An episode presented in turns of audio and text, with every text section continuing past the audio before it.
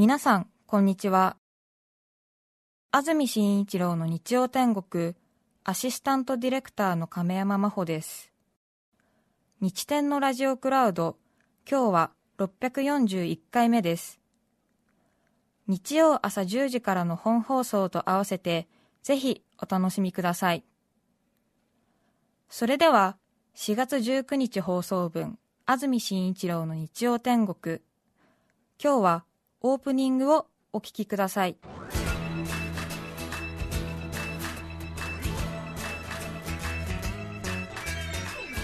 安住紳一郎の日曜天国。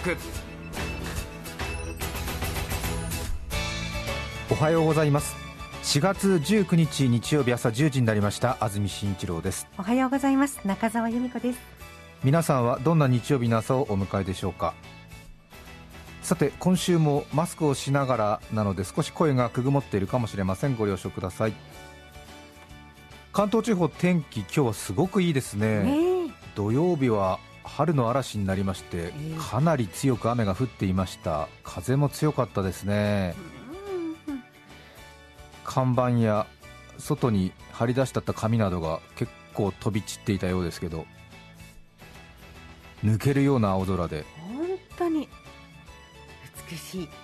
綺麗な青空が広がっています、はい、少し最近東京都内は車の数も減っているのでむしろ空気が綺麗なくらいで、うん、花水木が見頃です。そうですね、うん、今日は関東地方天気は晴れ多少雲が出る程度で日中いっぱい雨の心配はありません。今日は晴れます気温は昨日より高く最高気温東京横浜で22度千葉熊谷で21度宇都宮で20度前橋で19度水戸で18度の予想です。さてそれから先週嬉しいニュースだということで香港のパンダ香港にあります海洋公園オーシャンパークのジャイアントパンダインインとリーリーというパンダがいるんですけどもなんとなんと10年間繁殖行為が見られなかったにもかかわらずお客さんが減ったことによってどうやらリフレッシュできたんじゃないかということで10年ぶりの繁殖に成功というか、まあ、10年間交尾すらなかったということなので世界中がびっくりというニュースがあったわけですけれどもオランダのアウエンハンツ動物園というところがあるんですが、はい、ここの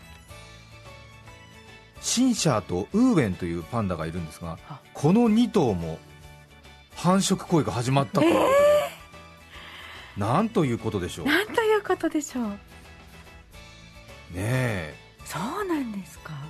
当然パンダ同士で世界中での情報もないんで。えー、そうね。そうよね。えー、えー、という感じですけれども。うんびっくりですね。こういうことがあるんですね。何なんだろう。哺乳類独特の何かこう危機を感じるとそういう繁殖行為があったりするっていう話はありますけれどもジャイアントパンダ自身はコロナウイルスに関しての情報は収集はしてないと思うんですよね。どういうことなんだろう。不思議なことがあるものですね。やっぱり人間がたくさん見に来ないのがよっぽど落ち着くんでしょうかね。どうなんでしょうね。それも聞いてみないとわからないですもんね。まあ本当にそうですけどももともとだって人間なんていないすごく山の中にいる人たちだから、えー、動物たちだから。それも聞いてみないとわからないですね。そうですね。本当に、えー、これだけね食料に何の不満もなく、うん、あとはね和歌山の永明なんかは人工飼育下においてのびのびと 繁殖行動を行ってますから、そうですね、まあ、彼は、まあ、当然ね、えー、あの野生で暮らしている時が多分一番いいんだろうとは思うんですけれども、そのお客さんがいなくなったから急にっていうのはあるんですかね、分かりませんけれども。えー、うん。まあ、ただやっぱりちょっと野生動物ならではの生き方だなという感じがして、そうですね。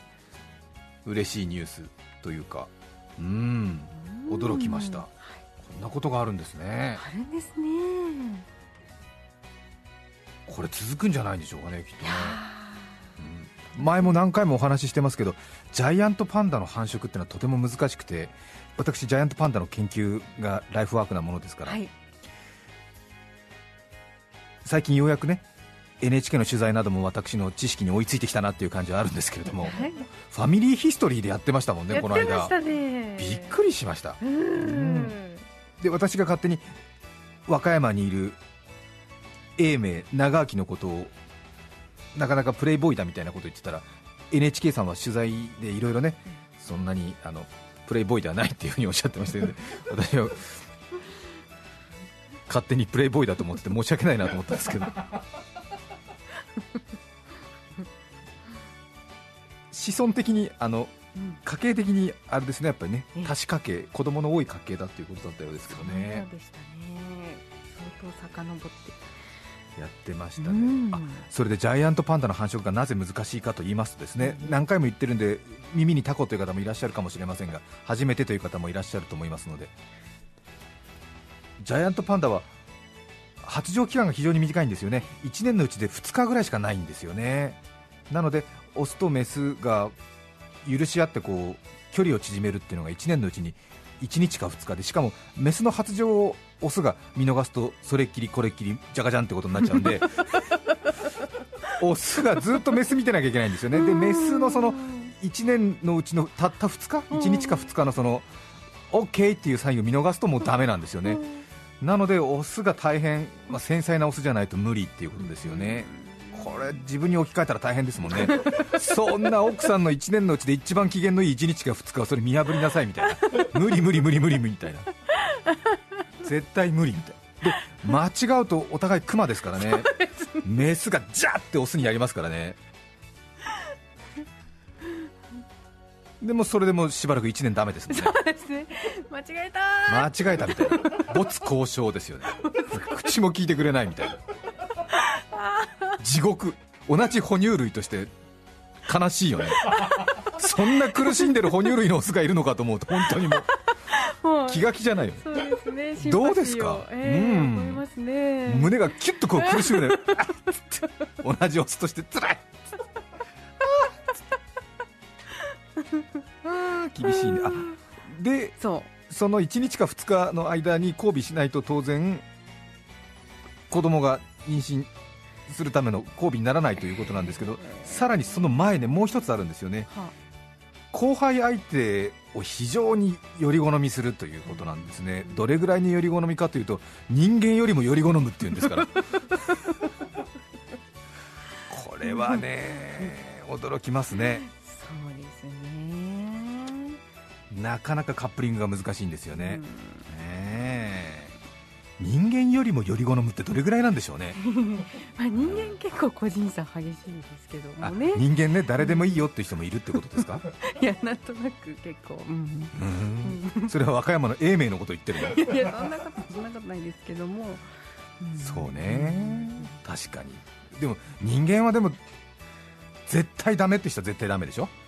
ママはそうですね。うん、だしどんなにお気楽で楽観的な人でもじゃあ自分のあれですよね。配偶者をこの100人の中から選んでくださいって言ったらあ誰でもいいですっていう人いる？100人だから選んでいいって言ったらちょっと時間もらっていいってじろじろ見るんじゃない？違うの？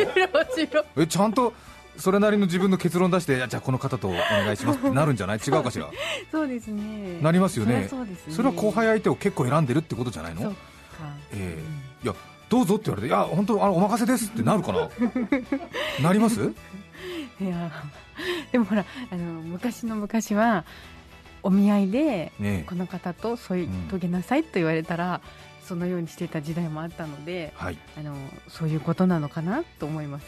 そうですね、でも昔のお見合いで自分の言い名付けが決まってたみたいな話ありますけど、うん、あれはあれでお父さんとかご親戚の皆さんが、うん、あなたに見合う人はこの人だっていうことでやっぱりそれはそれでより好みされてるんじゃないですかね。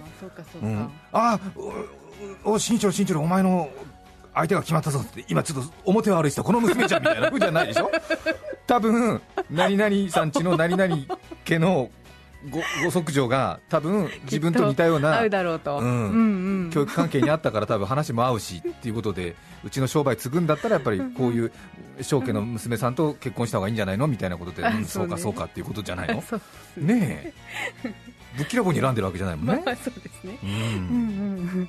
まあでもパンダさんたちもほらそれなりにこうね、ええきっと釣り合うだろうというような、耳麗しい方たちが送送られて、違うわけだから、ちょっと似てる競技まあ確かですね、えー、確かにそれはありますよね、うん、でもそんなにね。ジャイアントパンダの個人それぞれになってみると、そうね、あれですもんね。みたいな。この地を絶やしてはなるまいとか。香港オーシャンパークの繁栄を願いながらみたいなやっぱり子息ってのは必要だなみたいなふうに考えないもんね。ちょっとダメだったらダメってことで。ダメでいいよね、うん、ダメでいいよねみたいなことでしょ？と思うんです、本当だ。うん。また誰かを傷つける放送になってるかな？大丈夫だと思う大丈夫ですけどまあなんだろうね。うん。ちょっと話しながらドキドキしながら話してるね、なんかね、あれ？みたいな、振り返り振り返り。話して、なんかいいんだっけなみたいな。あれ話どこまで行きましたっけ？あそう。ですからそれぐらい難しいということなんですよね、なので人工飼育下におけるパンダの新しい赤ちゃんパンダの誕生のニュースっていうのは本当に関係者にとっても嬉しいということのようですね。香港、オランダと来てますからね、ただ、パンダ2の私から言わせていただくならば、まだですね、妊娠の兆候があるっていうことだけで、実際はね、本当は妊娠してなかったみたいな時も結構あるので、静かに見守ってくださいみたいな。そうですね。最近の芸能界と一緒ですね。ちっちゃいですからね、赤ちゃんね。ものすごいちっちゃい赤ちゃんで人間だとちょうど人間の女性だとね赤ちゃん2500とか3000グラムで産みますけれども人間がパンダだとしたらパンダだとしたら新生児は何グラム ?50 グラムぐらいですからね、えー、体重の100分の1ぐらいで生まれますから。おだから人間のお母さんにしてみたらもうあれですよね。ゴルフボールぐらいの大きさのあれプッとこう産むぐらいですからもう 楽勝って感じですよねちょっとね。踏ん張ったらすぐ出ちゃうみたいな。プッてあみたいな。いやもうそれ聞いた時本当に驚きました、うん、赤ちゃんが生まれた時の映像ありますけど、うん、本当ね、うん、なんかピューって飛び出すなんかマリモようかみたいなでピューン飛んでますもんね。マリモようかそうですね、びっくりする。ちっちゃい。そうです、あれっていうね。出した本人もあれっていう、出した本人も気づかないぐらいなので、もともとねふくよかなので実際ちょっとお腹が膨れたりするわけじゃないのでね、分かりづらいということはあると思います。それから先週11時台の後半ですか。ツバメの話になりましたよね。そうでしたね。私がツバメ大好きだということで。そうです。ツバメの鳴き声の話になりまして聞きなしって言ったりするんですけれども鳥の鳴き声を日本語に直して覚えてちょっと楽しむっていう習慣が日本人昔からあるんですけれども。有名なとこではウグイスの法法華経みたいなのがありますけれどもね、と同様にツバメの鳴き声私先週紹介しましたよね。そうでした、え。ー、なんか近所のお坊さんみたいでいい話だったっていう話になってるんですけど。評判なんです評判になってますね。ああみたいな。AM ラジオっていうのはこういう役割があるんですねなんて。しみじみしたお便りが届いちゃったりして。私もこういうモードに入るとは思ってなかったんで自分でもびっくりしてますけど。よかったよかった、まあ、誰かに喜んでもらえてるんだったらいいなと思ってるんですけどねあと500円玉貯金の話がまたネットニュースになってて。あれ誰？あげてるの。収まった頃に。収まった頃に恥ずかしいわ。これだけね世の中が社会ニュースでたくさんねいろいろ出てる中でさ恥ずかしかったよ。みんないろいろさこれからの社会に対して不安だとか提案とかがさネットニュースで流れてる中でもう本当に図抜けて平和ボケニュースみたいな。あれ前もそうだったでしょ。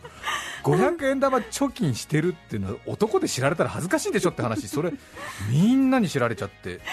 しかも昔思い出した話までもう一度新しい感じになっちゃって。でフレッシュな感じで皆さんもそれ捉えてらっしゃって。ねえ。ねあと団子作るっていうニュースが出てさ あれもなんかちっちゃなネットニュースに上がってたけれどもさ。そうでした？そそんなことまで。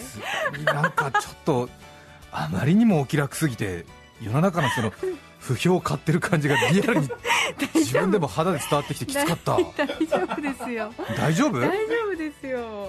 そうなの？ですよ。みんな癒されたんだと思いますよ。私その役割になってないもの。そう？やりたくない？らしいよねと思って。前もね10年くらいも500円玉貯金やってますって言って500円玉貯金ってのはやっぱりちょっとね、まあ、最近はあのキャッシュレスになりましたんでもうしばらくそういう話になってませんけれども。ちょっと恥ずかしいんですよね。しかもねお恥ずかしいなと思いながら喋ったらそれがたくさんの人のの知るところになって余計恥ずかしいってことなんですけど。電車に乗ったらね私の後ろのサラリーマンが安住が500円玉貯金してるってニュース出てるねっていうふうにものすごい声の低い感じのサラリーマンのはっみたいな感じの会話が聞こえちゃってもう本当にそういうつもりで言ったんじゃないんです誰かが喜んでくれるかなと思って言ったんですけど。はあみたいな感じになってだからやめて。500円玉貯金の話は本当に誰にもしないでほしい。と改めてお願いをします。します。緩和9大。ツバメの話ですね。覚えてますか？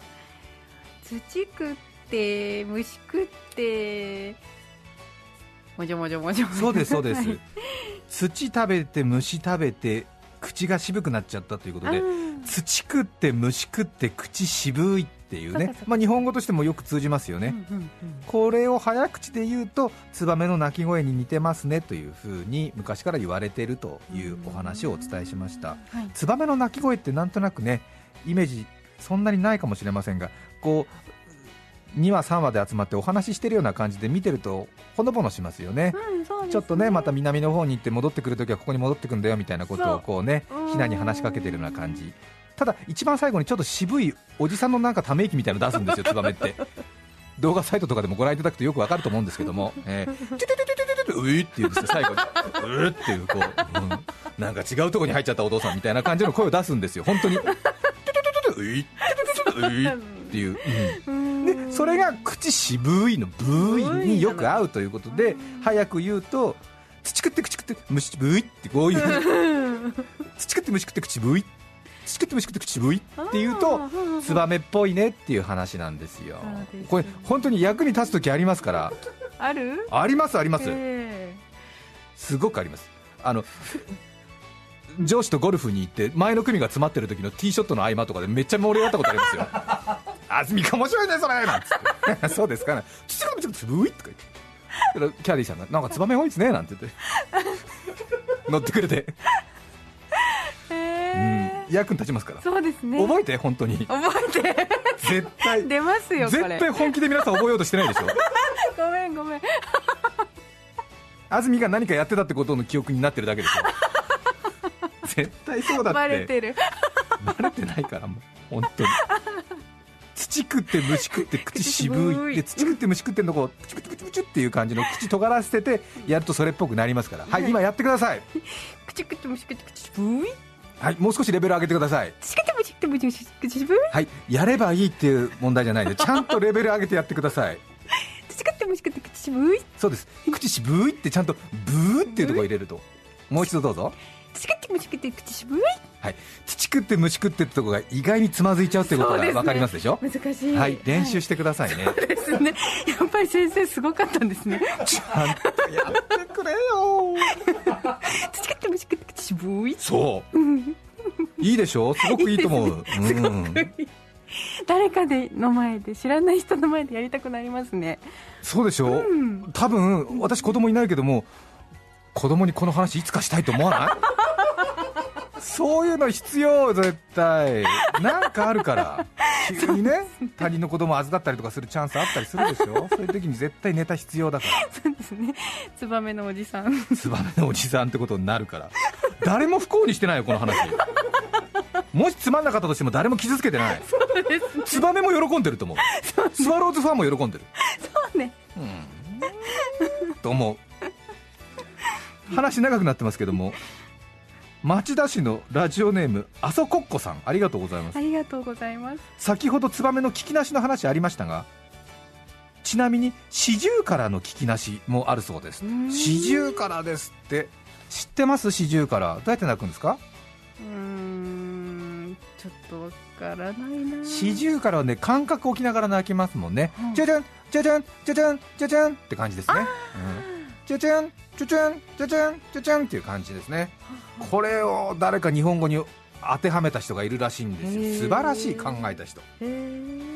四十からの聞きなしですけども、土地、金欲しいよっていう話で どう？なんでそんな？わかんない。まみれてる。恐ろしいね。確かに。でもね四十からっぽいですよ確かに。うんトゥトゥンチュチュンチュチュンチュチュンチュチュンって感じですから 土地金欲しいよ。あららら綺麗な声で、そうそうそう。綺麗な声で高めで、土地金欲しいよ。っていう感じです。確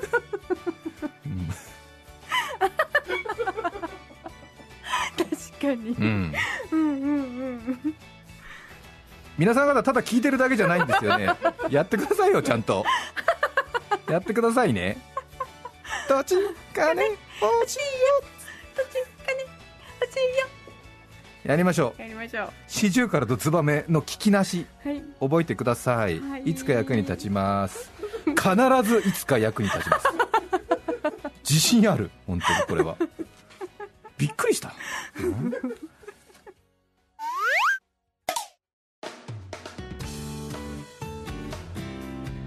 さてまあ、しつこいなと思われるかもしれませんけど、ツバメの鳴き声を誰も真似してないっていうことがねまた分かりましたんで、この後電話をつないで抜き打ちテストやってみたいと思います。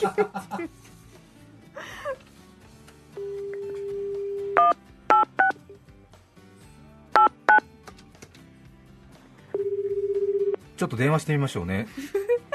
練習してるというので。もしもし。もしもし。あ、かんちゃんですか？そうです。ごめんなさい急に電話して。とんでもないです。なんか練習して上手になりましたって書いてあったんで電話口で披露していただけたらなと思ったんですけど。本当ですか？どうです？やっぱり。えっとお受けしたいと思います。さすが。さすがね。えツバメって見ます？ツバメの方ですか？四十からのどちらですか？えっとですね、ええ、あのー難しい。ツバメの方ですね。ツバメの方ですね。シジュウカラの方は、ええ、あの意外に簡単だったので、はい、あのあんまり動作なくできたんですけど、え、ツバメの方が口がこういっぱい回ったり、うん、あの表情をつけたりするのが大変で、自分で喋ってて面白くなっちゃって。そうですか。いや、はい、本当にね大人になってから電話口で鳥の鳴き真似するとは思わなかったですよね。差し支えなければ、えー、かなりだいぶいい大人なんですけどね。そうですか。差し支えなければあお仕事とか何なさってるんですか？かんちゃんは。えー、っとですね、え。仕事はですねあの普通の普通の普通の会社員です。あ普通の会社員そうですか、年は私よりもだいぶ下ですよね、いいえ、あのちょっと上です。ちょっと上。ちょっと上かな、いいですね、ね、はい、そういう個人情報を浴びた上でぜひ聞きたいですね。どれぐらい練習したんですか、ツバメを。えー、っとですね、ええ、あの安住さんが、はい、あの解説ばっかりして誰も練習してないって聞いたので それであのさっきずっとあのツイッターで、うん、あの書いてたんですけど、はい、まさにそれは私じゃないかと思ってそこからずっと練習してました。やっぱりね、はい、解説ばっかりで誰も実践しないじゃないかっていう言葉が響いちゃったわけですね。はいはい、あの先生の言葉がものすごく胸に突き刺さりました。素直。はい。かんちゃん。はい。いい人すぎる。いや、あのもう厳しいのはあの重々存じ上げてますのでそうですか必ずいいことありますよ、ありがとうございます100年以内に必ずいいことありますから100年ですか100年以内に必ずいいことありますよ来月あたりどうですかね欲張り欲張りすぎますよ。あそうですか。行きますよ、はい、じゃあツバメコースですね。はい。それではかんちゃんどうぞ。いきます。土くて虫食って口しぶーい。いかがでしょうか。1時間練習したんですか？はいだいぶ練習しましたがちょっとあんまり今うまくなかったかもしれない。私厳しいですから。はいもう一回やってごらんなさいかんちゃん。わかりました。つてくてもしくて口ぶーい。上手上手。かわいい。いいですか？はい。やったありがとうございます。ありがとうございます。かんちゃんには私の副読本差し上げますんで。ありがとうございます。ありがとうございます。本当に日曜日のお昼にありがとうございました。とんでもないです。辛かったら忘れてください あの一生の思い出にします。そうですか。ありがとうございます、ありがとうございます。はいお薬出しておきます。4月19日放送分安住紳一郎の日曜天国。今日はこの辺で失礼します。安住紳一郎の日曜天国。風に舞い散る花吹雪。薄紅色の花水木お味噌汁なら花丸き写真判定花咲く首お聞きの放送は TBS ラジオ905954